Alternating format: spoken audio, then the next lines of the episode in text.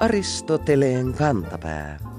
Ohjelma niille, joilla on äidinkielellä puhumisen lahja kuin vettä vaan. Tänään Aristoteleen kantapää varoittaa herkempiä kuulijoita heti alkuun. Tänään aiheenamme ovat nimittäin kirrosanat, joten tässä ohjelmassa lentelevät, sinkoilevat ja satelee. Kyllä on näin. Vaikka kiroilu on Suomessakin puhekielen olennainen osa-alue, radiopuheessa kirosanojen osuus on häviävän pieni. Radiokieli on niin siistiä, että oikeastaan vain realistisimmat kuunnelmat ovat radiokuuntelijan ainoa mahdollisuus päästä kuulemaan muuten niin yleistä kiroilua ja manailua.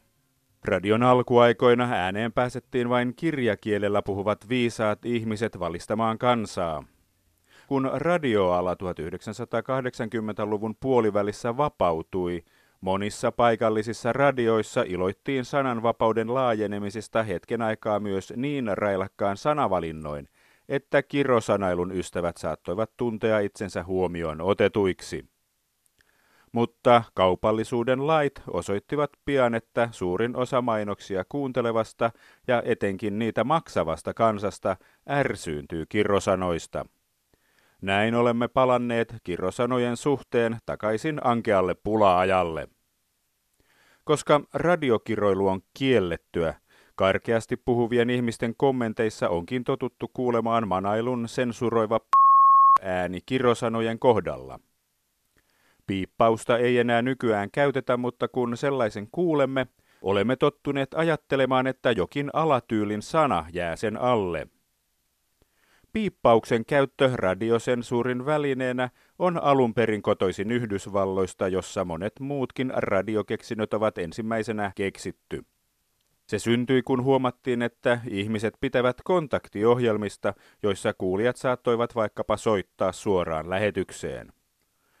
Pian kävi tietenkin ilmi, että ohjelmiin osallistuvat kadunmiehet ja naiset saattoivat radioon päästyään puhua mitä sattuu, vaikkapa kiroilla. Jotta kamalimmat murjaisut eivät olisi kantautuneet herkkien kuulijoiden korviin, kontaktiohjelmat alettiin lähettää parinkymmenen sekunnin viiveellä, jolloin sensuurihenkilö pääsi painamaan piipnappulaa ennen kuin nelikirjaimiset sanat pääsivät eetteriin saakka. Tähän kansan radioidun puhekielen siistimiseen kannusti myös se, että Yhdysvaltain viestintävirasto FFC saattoi ottaa asemalta lisenssin pois, jos kanavalla puhuttiin sopimattomia. Piippausten käytöstä tuli pian myös tietoisesti käytetty efekti, varsinkin hupikuunnelmissa ja hupilevyillä.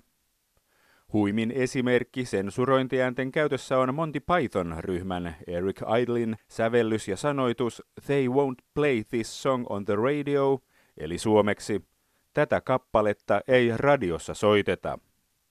Sanoituksen 12 rivillä on käytetty piippausta tai vastaavaa äänimerkkiä 12 kertaa, joten kuulijalle ei jää epäselväksi, mistä kappaleessa on kysymys. Suomen yleisradiossa piipin käyttö ei koskaan ole ollut tapana. Angloamerikkalaisten elokuvien, levyjen ja televisio-ohjelmien myötä käytäntö on kuitenkin tuttu meilläkin. Entä mikä on tämän kautta aikain yleisimmin radiossa kuulun kirrosanan etymologia? Mistä se tulee? Piippaus on teknisesti sanottuna tuhannen hertsin siniaalto ääntä, ja sen käyttöön on päädytty siksi, että kautta analogisten aikojen jokaisesta radion äänipöydästä on löytynyt nappula, josta tuon vinkunan saa päälle. Varttuneemmille kuulijoille Piip on tuttu myös Yleisradion yleisohjelman ohjelman siirtoketjun mittaustauosta, jolloin radiosta ihan oikeasti tuli tätä viehkoa piippausta joka maanantai täyden tunnin ajan 70-luvulle saakka. Radiossa mittaustekniikka on siis toiminut kirrosanojen synonyyminä jo pitkään. Miten suomalaisen arkipuheen kiroilu voi, miten se on muuttunut, onko V-sana säilyttänyt asemansa? Tähän vastaa nyt Suomen kiroguru, kirosanakirjojen laatija, kirjailija Jari Tammi.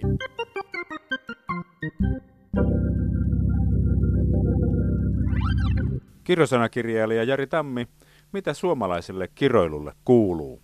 Yhä musikaalisempaa suuntaan se on menossa ja, ja suomalainen kiroilu ja kiroilija voi aina no, pitää ö, lippunsa korkealla salossa. Suomalainen kiroilu ei siis ole kriisissä. Ei missään tapauksessa. Ö, tiettyä V-tyyliä ö, pidetään jatkuvasti tietysti yllä, mutta ö, se on vain yksi kielikukkanen tässä runsahkossa kedossa. Ää, onko kiroilu koventunut? Sanotaan, että se on mieluummin yksipuolistunut, eli aikaisemmin ihmiset siunailivat ja, ja kä, kä, käyttivät ehkä varsinkin uskonnollisella puolella hyvin paljon variantteja, mutta nykyään, nykyään mitä nuoremmiksi mennään, niin sitä enemmän tämä jengisidonnaisuus ja ryhmän hyväksyntä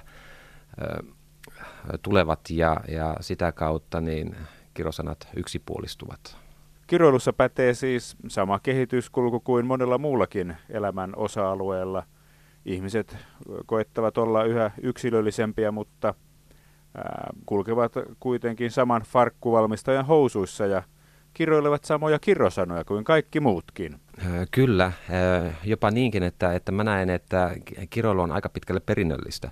Eli, eli mitä kuulee kotona vanhemmiltaan sattumoisin, niin ne jostain syystä sitten tulevat varsinkin aikuisjässä sitten tähän varsinaiseen omaan kiroilurepertuaariin voimakkaasti mukaan. Eli mä oon itsekin huomannut, että isäni kirosanoja aika paljon loppujen lopuksi käytän. Ja, ja nämä viisi tunnettua selkäydin kirosanaa tietysti kulkevat aina, aina niin kuin valtavirtana mukana, mutta ihmisillä harvemmin on mitään erityisen persoonallisia kirosanoja, että enintään yksi tai kaksi saattaa olla, mutta muuten, muuten on ehkä hieman turhan yksipuolista ja sen takia mä, minäkin tässä tämmöisenä topeliainisena kiroguruna haluan, haluan ihmisille valistaa luovan ja huumorintajuisen kiroilun puolesta. Jos kirosanavalikoima siis periytyy, niin yksipuolistuva kirosanavalikoima ei ole nuorten syy, vaan meidän vähän vanhempien vika. Öö, vika, vika tai kunnia. Öö, kiroilullahan on monta tehtävää, että päinvastoin kuin solvaukset, kiro, kiroilu ei, ei sinänsä ole pahasta, sen väärinkäyttö vain on. Ja öö, kun käytetään kirosanoja, niitä on lukemattomia mahdollisuuksia, öö, ei pelkästään kipuun tai terapiaan, vaan myös esimerkiksi ihan, ihan vahvikkeena ja, ja hyvin monenlaisten tunteiden ilmaisemisen, jopa innostuneisuuteen ja jännittyneisyyteen tai, tai ihan tällaisen jäykän tilanteen laukaisemiseen. Mahdollisuuksia on hyvin, hyvinkin paljon. Perinteinen ajattelu siitä, että kirosanojen käyttäminen on aina pahasta ja osoitus mielikuvituksettomuudesta ei siis pidä paikkaansa, vaan kiroilulla voisi osoittaa tilannetajua ja mielikuvituksekasta kielenkäyttöä. Nimenomaan tilannetajua mä tässä tuon jatkuvasti esiin.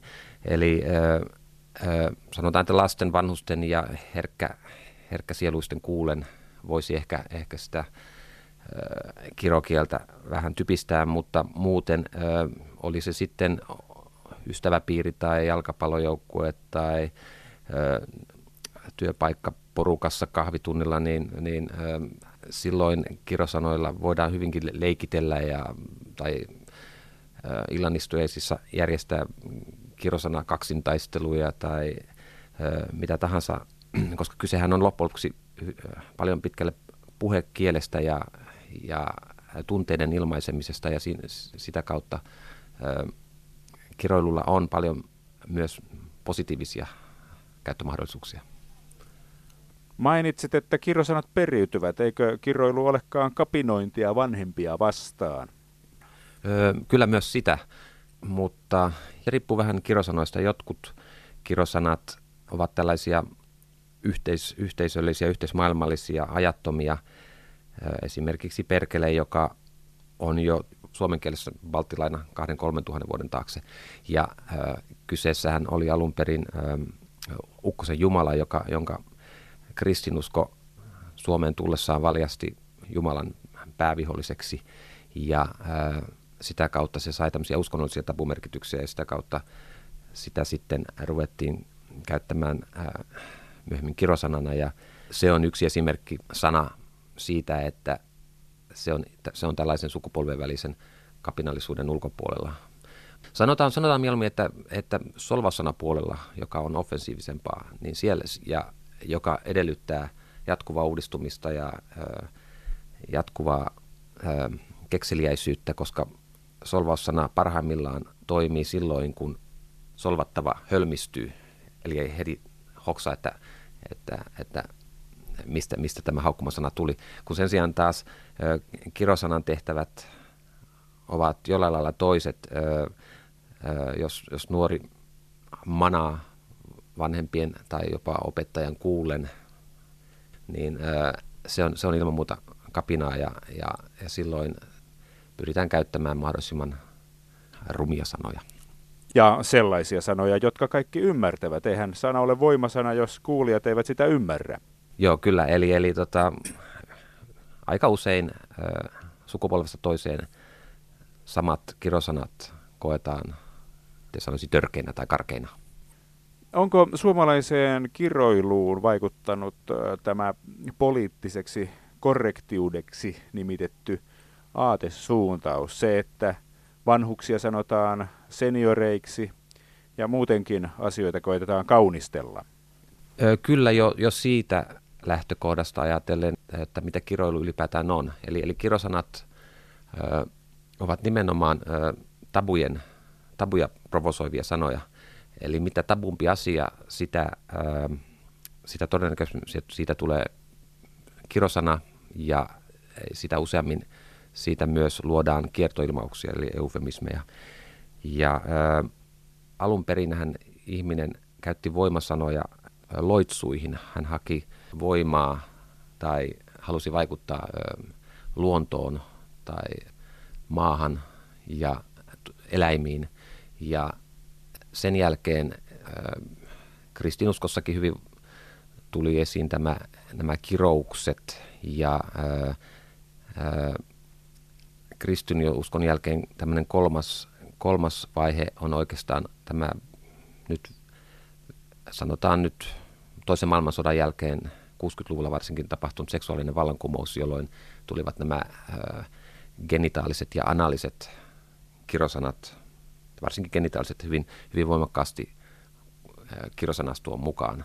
Ja, ja mä näen, että nyt neljäs, neljäs tämmöinen tabun murrosvaihe tulee olemaan ö, rasismi ja ö, ö, muukalaisviha ja, ja ö, vierasmaalaiset ja ja tässähän, tässähän on merkkejä nimenomaan poliittisesti korrektin kielenkäytön suunnassa se, että, että, että näihin etsitään tämmöisiä kertoilmauksia. Samalla lailla kiroilussa tämä sanasto tulee olemaan sellainen seuraava valtasuuntaus. Aivan. Mitä hienotunteisempaa virallinen kieli siis pyrkii olemaan, sen enemmän se antaa mahdollisuuksia kirosanoille ja solvauksille. Kyllä, se nimenomaan yllyttää, yllyttää siihen. Kiinnostavaa, että V-sana on yleistynyt vasta sotien jälkeen. Joo, varsinkaan nyt Suomessa sitä ei edes pidetty törkeänä sanana. Yleensä se oli perheen vanhimman naisen omistama elin, joka periytyi ja se törkeistyi vasta sitten tosiaan lähinnä niin kuin toisen maailmansodan jälkeen. Kyllä se jossain vaiheessa on ollut myös hyvin voimakkaasti naista halventavaa sen käyttö, mutta se, että miksi esimerkiksi K-sana vastine ei ole suomen kielessä yleistynyt niin paljon, johtuu aika paljon siitä, että kirosanat ovat feminiimejä ja maskuliineja aika pitkällekin ja toisin sanoen miehet, pojat käyttävät helpommin B ja J ja S-sanoja, kun taas naiset käyttävät enemmän V-sanoja. Kyse on pitkälle myös fonetiikasta ja miltä se kuulostaa. Niiden tämmöinen foneettinen aerodynamisuus on hyvin olennaista, eli miten se singahtaa suusta. Mitenkäs sitten tämä suomalainen kiroilu näyttäytyy kansainvälisesti ajatellen? Useinhan ajatellaan suomalaisia, että me olemme primitiivinen kansa, joka on koko ajan humalassa ja joka kiroilee koko ajan. Äh, kiroillaanko muuallakin maailmassa? Öö, suomalaiset ovat huippukiroilijoita maailmassa, kyllä, ja siihen on syynsä, mutta myös irlantilaiset, Briteistä varsinkin skotit ja venäläiset ovat kovia kiroilijoita su- suomalaisten lisäksi. Kun taas esimerkiksi Japanissa, Amerikan Intianin keskuudessa, Malesiassa tai Polynesian osissa kiroilua tuskin harrastaa ollenkaan.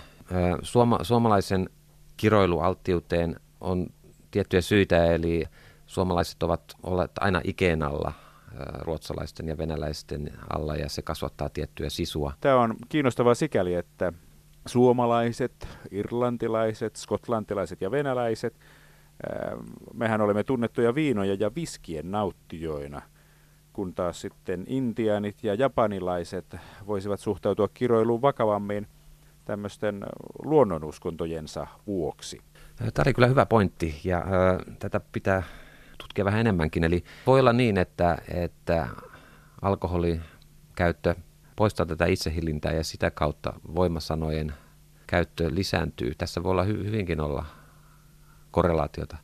Täytyypä tutkia asiaa. Siitä vaan alkon kautta. Siitä ei kyllä päästä mihinkään, että kirosana on voimasana. Sehän on jo sitaatti itsessään. Se on täynnä sanomaa, se on täyteen pakattu, jos ajatellaan tämmöinen vanha vitsi kuplavolkkarista ja siihen ahdetusta 17 teekkarista, niin kirosana on jollain lailla sama, sama tapaus, paitsi että teekkareiden sijasta siinä on kaiken maailman sarvipäitä ja seksipetoja ja takapuolen kaivelijoita ja friikkejä. Onko sitten oma keksimien kirosanojen lanseeraaminen mahdollista?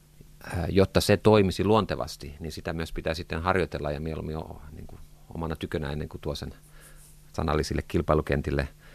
Olen jopa puhunut tällaisesta, että kirosanan lyömisestä omaan selkäytimensä, eli, eli, eli ihan raasti vaan lyödä varpaitaan pöydän kulmaan ja päästä sana sitten, tämä uusi sana sitten huulilta sillä hetkellä, jolloin, jolloin se edollistuu. Kuulostaa järjestelmälliseltä. Ää, Jari Tammi, onko Tinttisarjakuvan kapteeni Haddock hyvä esimerkki kiroilijalle? Hänen kirosanoistaanhan on koottu jopa kirjasia. Suomessa niitä on julkaissut muistaakseni Jyväskyläläinen Reijo Valta. Hyvin esimerkillinen. Kiitos nimenomaan kääntäjien, että siitä on tullut myös Suomessa tämmöinen legendaarinen kiroilijahahmo. Mutta silti mä nostaisin suomalaisen kiroilun pyhimykseksi Juutas Käkriäisen putkinotkosta. Tän Lehtosen kirjassa kiroilee ja manailee siihen malliin ja niin värikkäästi että minusta hänen asemansa Suomen kiroilun pyhimyksenä tai kiroilijoiden suojelijana on ehdoton. Voiko kauniimmin kenestäkään sanoa?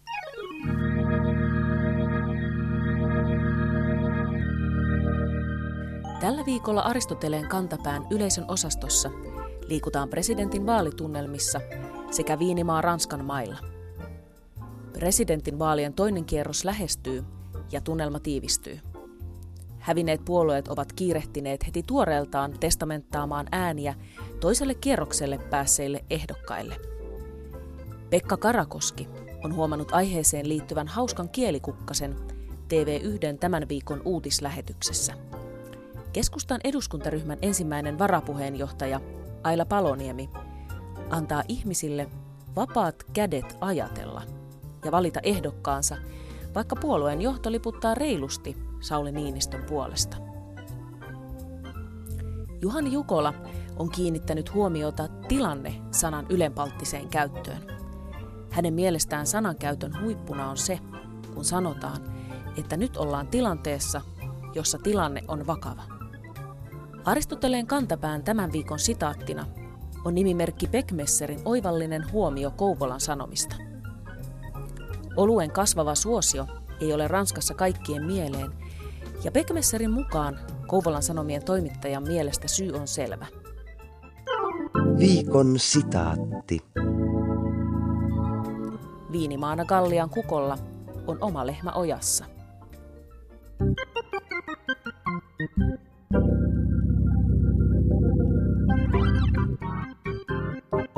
Viikon fraasirikos.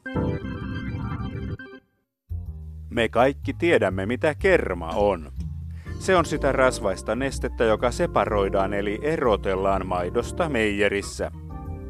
Kermassa on yli 10 prosenttia rasvaa ja sillä saa kaikki ruuat maistumaan mahtavalta. Kaikki pohjoismaalaiset tietävät myös viilin. Viili on sitä jämäkkää hyytelöä, joka syntyy, kun laktokokkus ja leukonostok-bakteerit hapattavat maitoa ja sen valkuasaineet jähmettyvät. Kesällä viiliä voi tehdä itse pastoroimattomasta maidosta ja viilijuuresta. Ehkä jokin tai kaikki näistä perusasioista ovat hämäriä toisen merkittävän maitoelintarvikeyhtiömme käyttämälle mainostoimistolle. Viime viikolla saimme nimittäin lukea lehtimainoksesta, miten kyseisen elintarvikefirman perustaja vuonna 1929 valmistaa Helsingin kauppatorilla ensimmäiset viilit ja myy ne torin rannassa kaupungin kermalle. Aristoteleen kantapää on toki kuullut myös kaupungin kermasta. Sehän on se jokaisen taajaman väestön pinnalla kelluva hieman rasvaisempi väestönosa.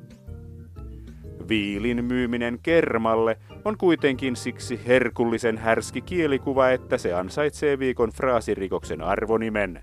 Varsågod!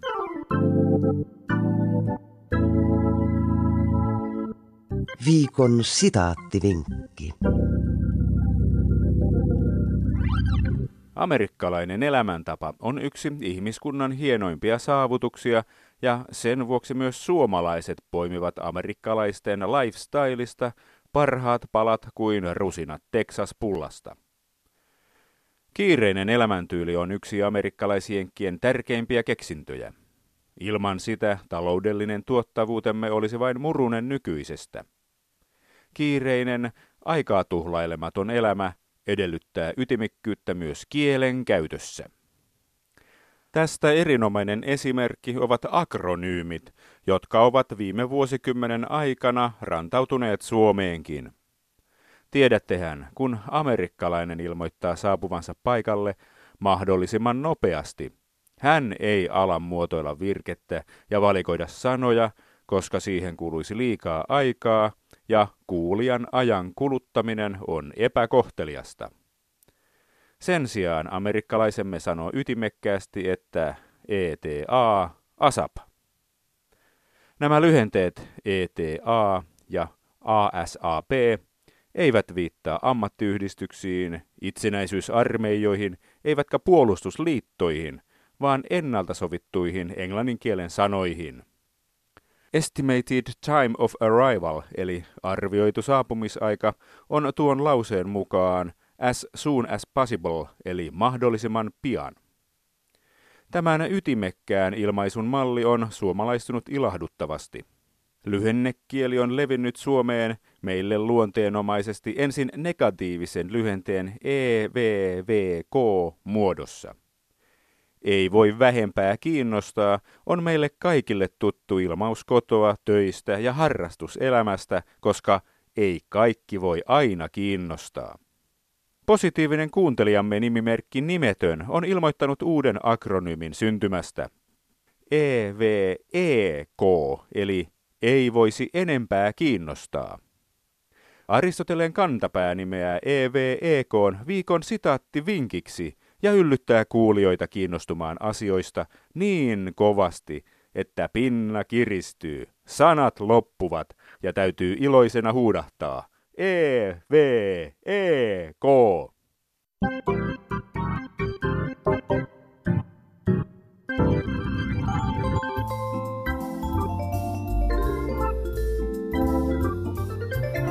Kerro Aristoteleen kantapäälle, mikä särähtää sinun kielikorvassasi. Tee se sähköpostitse aristoteles at yle.fi tai postikortitse PL 58 00024 Yle. Aristoteleen kantapää selvittää, mistä kenkä puristaa.